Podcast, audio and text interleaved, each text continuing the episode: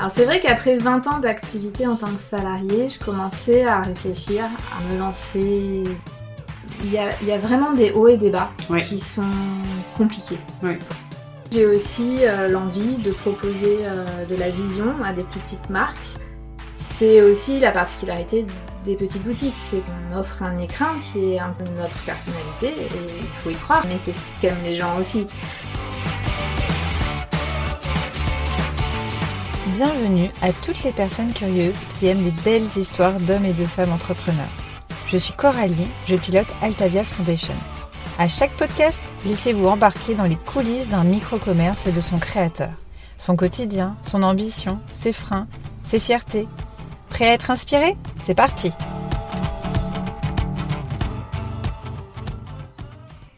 Bonjour à tous, bonjour Elisabeth, merci de votre accueil. Nous sommes aujourd'hui euh, dans votre boutique, le Cube à, roulettes. Est-ce que vous pouvez nous décrire votre activité? Eh bien, bonjour Coralie, merci d'être venue. Alors, le Cube à roulettes, c'est une boutique de jeux de société, de jouets pour enfants et plus grands, et aussi un corner créateur et une offre seconde main en jouets et vêtements. Et alors, qu'est-ce qui se cache euh, derrière l'histoire du nom? Comment vous avez trouvé ce nom qui est original et pétillant? Alors, le nom, il est à l'origine euh, destiné à mon primo projet, on va dire, qui était un camion magasin de jouets que je voulais lancer. Euh, il a été assez compliqué de le mener à bout, mais j'ai voulu garder le nom parce que tout simplement il est lié un jouet de mon enfance que mon, frère m'avait fabriqué, qui était une sorte de petit porteur et qui était tout simplement un cube avec des roulettes sur lequel je montais et euh, je gambadais avec mon cube à roulettes. Donc ce nom était vraiment parfait pour le camion, mais il l'est aussi pour la boutique parce que tout simplement il me rappelle euh, des beaux souvenirs d'enfance C'est que finalement c'est aussi un, un jouet tout simple que beaucoup d'enfants ont. Et je le trouvais euh, effectivement gai, pétillant et plein de souvenirs. Et puis l'itinérance, le, le, fait que ça roule, euh, ça aussi évoque des rêves, euh, des voyages dans l'imaginaire des uns et des autres. Le mouvement, mm. c'est d'aller en avant. Et puis le projet de, de la mobilité reste aussi là. C'est vrai que l'histoire a commencé en ouvrant une boutique. Mais ça trotte toujours dans ma tête, cette histoire de pouvoir être mobile, de pouvoir aller au cœur des quartiers, rencontrer les clients et ne pas forcément attendre que les clients viennent à nous. Mhm. Euh, c'est, euh, je pense, une nouveauté qui... Enfin, une nouveauté, quelque chose qui a vraiment émergé après le confinement. Euh, le fait que les boutiques doivent être moteurs vers les clients, aller vers les clients et pas forcément que les clients viennent à nous. Donc pour l'instant, vous êtes, vous avez posé vos valises à Saint-Ouen. C'est ça. Euh, vous êtes euh, par ailleurs odonienne, il me semble. Depuis deux ans. Depuis deux ans. C'était important pour vous de vous implanter dans, dans votre territoire? Ça l'était, et c'est surtout que le, déclic a été fait par le, la demande. Euh, moi, ça fait un moment, on en reviendra peut-être dans d'autres questions, mais mm. un moment que je travaille dans le jouet, dans Paris, intramuros. Mm. Et lorsque j'ai déménagé à Saint-Ouen il y a deux ans, j'ai vu qu'il n'y avait pas de boutique de jouets. Euh, les personnes étaient obligées soit d'aller dans les boutiques de proximité, donc dans le 18e, ou à Gennevilliers dans les grands centres commerciaux, mais ils n'avaient pas une boutique qui propose surtout du conseil, euh, qui propose déjà une sélection. Mm. Euh, et je me suis dit, bah, let's go. Il y a quelque chose à faire. Alors, comment s'organise votre sourcing produit? Et le sourcing plus spécifique des articles de seconde main que vous proposez alors, dans la sélection des articles neufs, c'est vrai que je bénéficie de 10 ans d'expérience dans le commerce de jouets. Donc le sourcing, il est déjà euh, dans un mode un peu entonnoir. C'est vrai que le jouet, il y a une offre euh, exponentielle euh, de produits. Mm. Il y a énormément de marques. Ça va des très grosses marques à des choses plus pointues, créateurs, etc. Donc j'ai vraiment à cœur d'avoir le meilleur de chaque chose. C'est-à-dire que je travaille avec des grandes marques, je fais du Lego, je fais du Jano, je fais du Djeco parce que c'est des jouets euh, qui sont importants, que les enfants aiment et qu'il faut trouver dans une boutique de jouets. Mais j'ai aussi euh, l'envie de proposer euh, de la vision à des plus petites marques. Donc là, en ce moment, par exemple, j'ai Jacquino, qui est une marque belge qui a débuté il n'y a pas très longtemps et qui propose des tapis de jeu. Euh, je travaille avec la plateforme Encore Store, qui est déjà elle-même un entonnoir de, créateurs et de plus petites marques de jouets. Mm. Donc il y a ce, cette sélection-là qui est faite. Et c'est vrai que c'est 80% du travail Oui. que, que je fais en boutique. Oui. C'est le choix pour avoir le meilleur à proposer aux clients. Mhm. Le dépôt-vente, donc l'occasion, le dépôt-vente, il y a deux choses. Il y a vraiment le dépôt-vente et il y a le vintage. Le vintage, c'est vraiment des choses que moi je chope euh, dans les brocantes, sur le Bon Coin, sur Vinted. Enfin, je passe pas mal de temps à farfouiller pour trouver des petits jouets euh, qui plaisent, j'espère, en fait, aux nouveaux parents, qui me plaisent à moi en tant que, J'allais dire trentenaire, bon, on va en rajouter 10, mais on va dire trentenaire. Euh, ça va, euh, voilà, des anciens Playmobil vintage, au Action Man, euh, au premier Game Boy, voilà, des petits articles un peu pointus qui rappellent des souvenirs.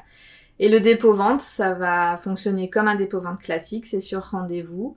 Les personnes intéressées amènent leurs affaires. Je reste effectivement dans mon choix parce que j'ai ma ligne directrice de, boutique. Euh, et en général, ça se passe bien, on trouve un compromis. Alors il y a beaucoup de créativité. La mise en place est, euh, très très bien faite. Il y a un souci de merchandising. Euh, Est-ce que c'est quelque chose d'inné chez vous ou c'est aussi euh, de l'acquis? C'est plutôt de l'inné. Alors c'est vrai que moi je viens euh, d'une école d'art. Ouais. Euh, j'ai fait euh, Paris-Sorbonne en école d'art à Saint-Charles, à l'époque où ça existait encore, dans le 15e. Euh, et c'est quelque chose que j'ai eu dans toutes mes activités professionnelles. J'ai toujours eu envie de conjuguer l'artistique, le manuel, avec la communication, la commercialisation. Je pense que l'un et l'autre, je ne pourrais pas m'en passer. Et euh, alors c'est vrai que ma boutique, puisque c'est ma boutique, euh, est euh, finalement un peu mon reflet. C'est aussi la particularité des petites boutiques, c'est que finalement on, on offre un écrin qui est un peu notre personnalité et il faut y croire en cette personnalité, mais c'est ce qu'aiment les gens aussi.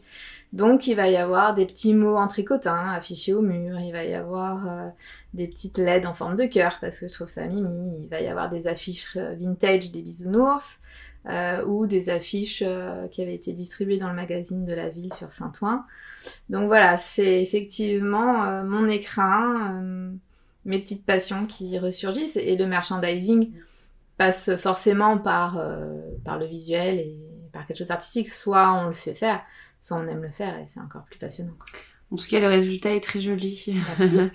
Alors, euh, on voulait euh, revenir sur votre parcours hein, personnel, entrepreneurial. Quelle a été euh, votre histoire avant de, de vous lancer? Alors, j'ai un parcours plutôt classique d'études supérieures, puisque j'ai un master plus, on dit ça comme ça maintenant, ça s'appelait un bac plus 5, hein, un DESS en communication d'entreprise. Mm. Euh, suite à quoi j'ai eu assez de mal à trouver dans ce domaine-là, parce que c'est l'époque où tous les étudiants faisaient de la, communication et du commerce, euh, c'était euh, un peu la mode. avec l'influence de Publicis, enfin c'était la grosse période publicité, donc c'était très bouché.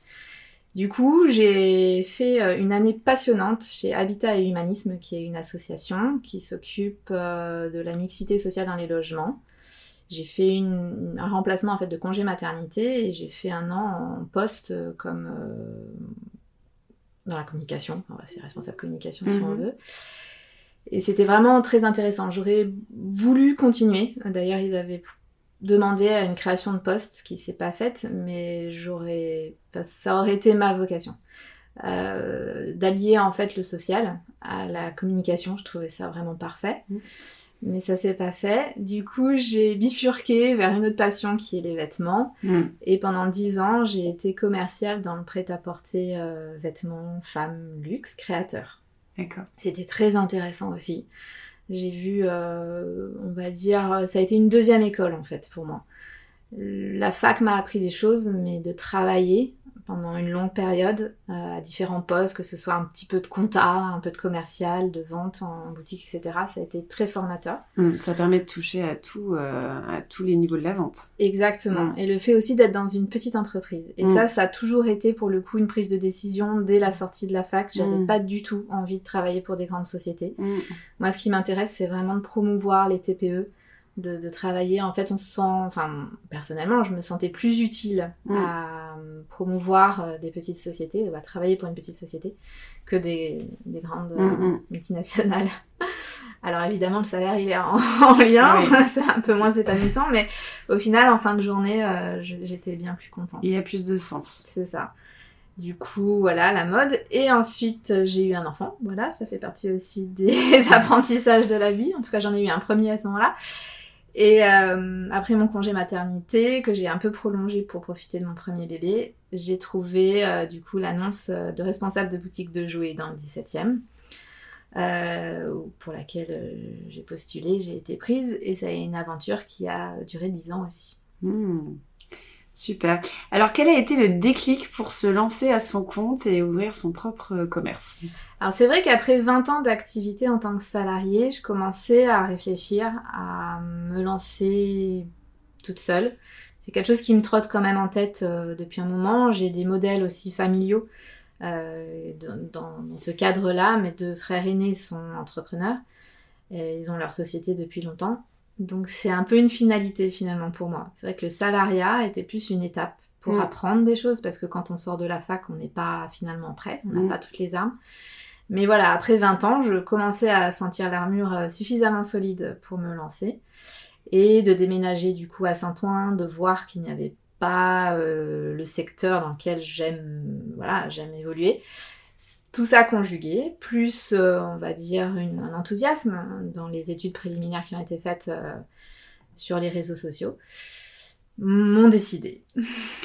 Est-ce que vous avez été accompagné Est-ce que vous avez eu voilà une aide en termes de création d'entreprise ou de financement?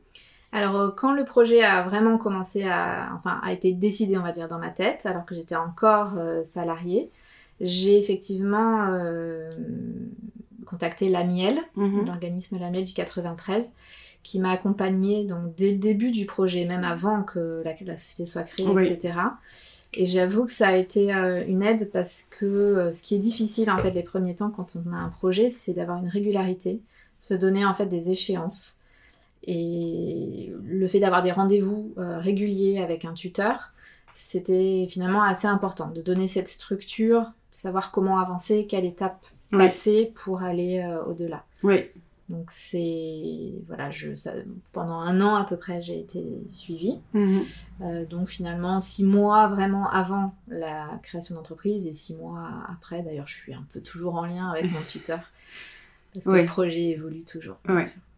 Euh, le financement, est-ce que ça a été des fonds propres ou est-ce que vous avez eu aussi, vous avez dû solliciter un prêt? Alors, euh, effectivement, ça a été les deux. Donc, j'ai investi, euh, pour être très clair, 10 000 euros, qui mhm. est la somme que j'ai récoltée de ma fin de contrat. Mhm. Donc, mes 10 ans de salariat ont été investis comme ça. Mhm.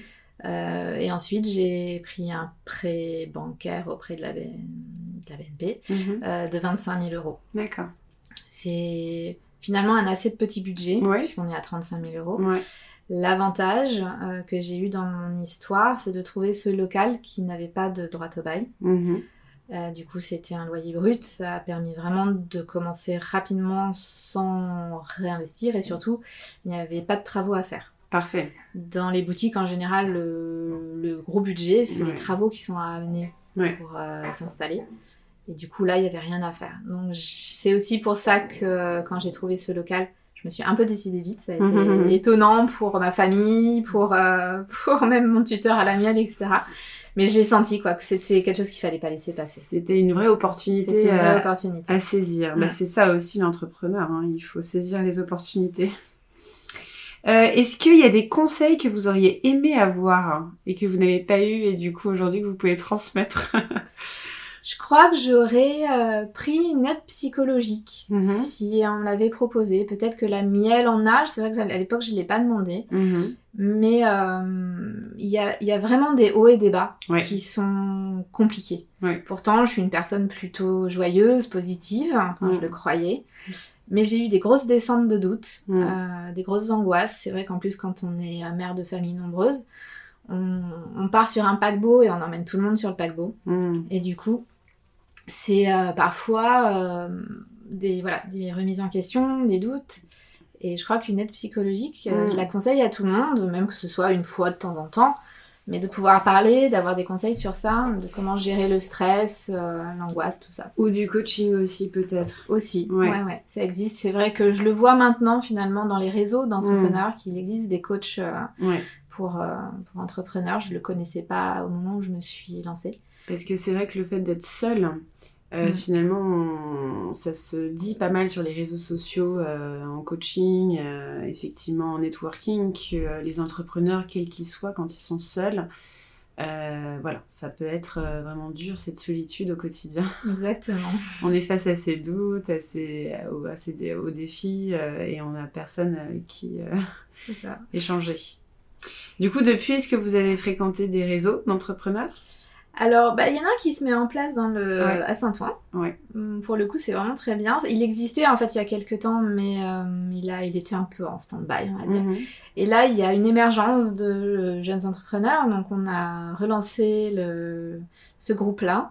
En fait, il a été relancé par une artiste euh, de Saint-Ouen qui, qui, qui mène ça. Et on se rencontre d'ailleurs euh, le 31 mai, si je me trompe pas. on va pouvoir échanger, ça va être sympa. Et, et effectivement, peut-être trouver aussi bah, cette aide ou ce Ouais. coaching. Enfin, en tout cas, de parler entre euh, Mm. entrepreneurs, ça peut être, euh, Entre ça pairs. peut être cool. Parfait. Euh, Peut-être qu'on peut se pencher maintenant sur votre engagement éco-responsable. Euh, comment il se reflète dans votre commerce? Alors, il est à plusieurs niveaux. Le premier, ça va être dans la réutilisation d'objets ou le upcycling, comme on dit maintenant. J'ai voulu aménager la boutique avec des meubles de récupération. Alors, il y a deux sources à ça. Il y en a une première que vous comprenez qui est financière. Oui, dans la limite euh, de, de la dépense, mais aussi dans un vrai plaisir du, de la réutilisation. Moi-même, je farfouille beaucoup les encombrants. Je repeins, je remets des vis, euh, je mets du vinyle euh, pour décorer. Et du coup, il y a une partie des meubles qui sont dans la boutique qui viennent des encombrants et qu'on a recyclés. Une partie des meubles aussi qui ont été très généreusement donnés par des odoniens, euh, des voisins que je vois d'ailleurs à la boutique et ça me fait très plaisir. Et j'avais fait une, voilà, un appel aux dons pour euh, bah, ces fameuses bibliothèques de chez Ikea, qui, que tout le monde a. et Parfois, on change, on n'a plus, et au lieu que ça soit perdu, maintenant c'est utilisé euh, au jour le jour, donc c'est c'est super. Donc ça, c'est un, un peu le premier point. Je suis assez contre la surconsommation. Alors, c'est tout le problème dans mon secteur, parce que le jouet est une source de surconsommation euh, énorme. Les marques ont fait beaucoup de progrès dans l'emballage. Ouais. Avant, on avait tous les jouets qui étaient euh, suremballés avec du plastique. Depuis deux ans, ça ne l'est plus. Mm. Euh, beaucoup de marques réorganisent leur packaging en utilisant des cartons upcyclés, etc. Il y a même euh, Smoby, qui est quand même une marque très connue pour euh, ses plastiques, qui maintenant a une partie de collection qui est fabriquée en France avec des plastiques recyclés. Là, pour le coup, je ne fais que cette partie-là chez Smoby. Donc, le, on va dire que le choix un peu écologique est aussi dans le sourcing. Mhm. Dans les produits, je vais choisir ceux qui ont un intérêt euh, comme ceci. Euh, et le... Alors, je travaille à vélo. Je Oui. viens à vélo. ça fait partie aussi. Mais bien sûr, ça diminue Voilà. votre empreinte carbone. Exactement. Euh, et l'idée de la mobilité dont on parlait un petit peu au début, qui reste là, euh, qui n'est pas passé par le camion, mais qui peut peut-être émerger bientôt via euh, une Rosalie ou un triporteur. Mais ce sera de toute façon un véhicule écologique. Super. Alors, euh, bah, je, pense que les activités, les ateliers que vous avez mis en place aussi ont un rôle, euh, en tout cas dans l'animation euh, de votre quartier. Est-ce que vous pouvez nous en parler un petit peu plus des ateliers que vous proposez, je crois, pendant les vacances scolaires? Voilà, je l'ai testé pendant les vacances d'avril. Euh, ça a été assez sympa et il, y a du lien en fait avec le quartier, mais aussi avec ce, ce dont on parlait justement sur le upcycling ou l'écologie, parce que du coup je réutilise beaucoup de, de produits que j'ai de mes enfants ou je demande aux enfants de, d'apporter en fait des petits jouets à, eux, etc. Et on travaille avec. Alors on a fait des ateliers euh, tableau Lego qui ont vraiment bien plu. Là prochainement il y a un atelier euh, pour faire la une carte pop-up pour la fête des mères. C'est toujours des activités créatives parce que c'est vrai que c'est ce que j'aime bien. On retrouve un peu euh, la passion euh, bricolage euh, et, et création. Et il y a aussi l'envie de faire intervenir des professionnels de la petite enfance. Ça, c'est plutôt des ateliers destinés aux parents ou aux futurs parents. Cette semaine notamment, il y a un atelier portage avec Alix Perrotet, qui est la sage-femme à vélo à Saint-Ouen, qui a un super, euh, qui a une, une, super idée. Enfin, j'adore son, son, concept. Si seulement je l'avais connu à l'époque. euh, voilà. J'espère faire venir aussi une, euh, une sage-femme qui propose des bains enveloppants pour les bébés. Voilà, il y a des. En fait, c'est marrant. Moi, en tant que maman, il m'a manqué des choses à l'époque de mon, de mon aîné qui a 12 ans maintenant qui sont plus vulgarisées maintenant. Et du coup, je veux vraiment être dans cette ambiance-là parce que moi, ça m'a manqué d'avoir des lieux où trouver toutes ces informations. Et j'aimerais beaucoup être un lieu comme ça où les parents puissent venir euh, trouver euh, les infos. Là, on fait un atelier portage du coup avec Alix. Je t'ai pas dit. Parfait. Euh, du coup, vous communiquez sur quel support pour ces ateliers et puis l'ensemble de vos actualités? Alors, c'est vrai que là, c'est principalement Instagram et Facebook. Mhm. Euh, j'ai pas de site internet propre pour le moment.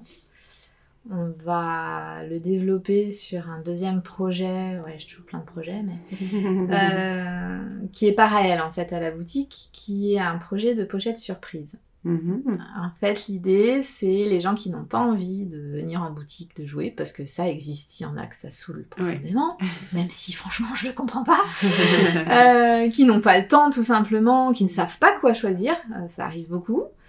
Et ça, c'est quelque chose que j'ai vu en fait dans mon expérience en, en- de 10 ans en boutique de jouets. Il y a des gens, franchement, les jouets, ils comprennent pas, donc ils n'ont pas envie de passer du temps à ça. Donc l'idée, ce serait que euh, les personnes euh, commandent une pochette surprise, parce que ça c'est quand même assez cool. On a tous eu notre fameux cornet de pochette surprise quand on était petit.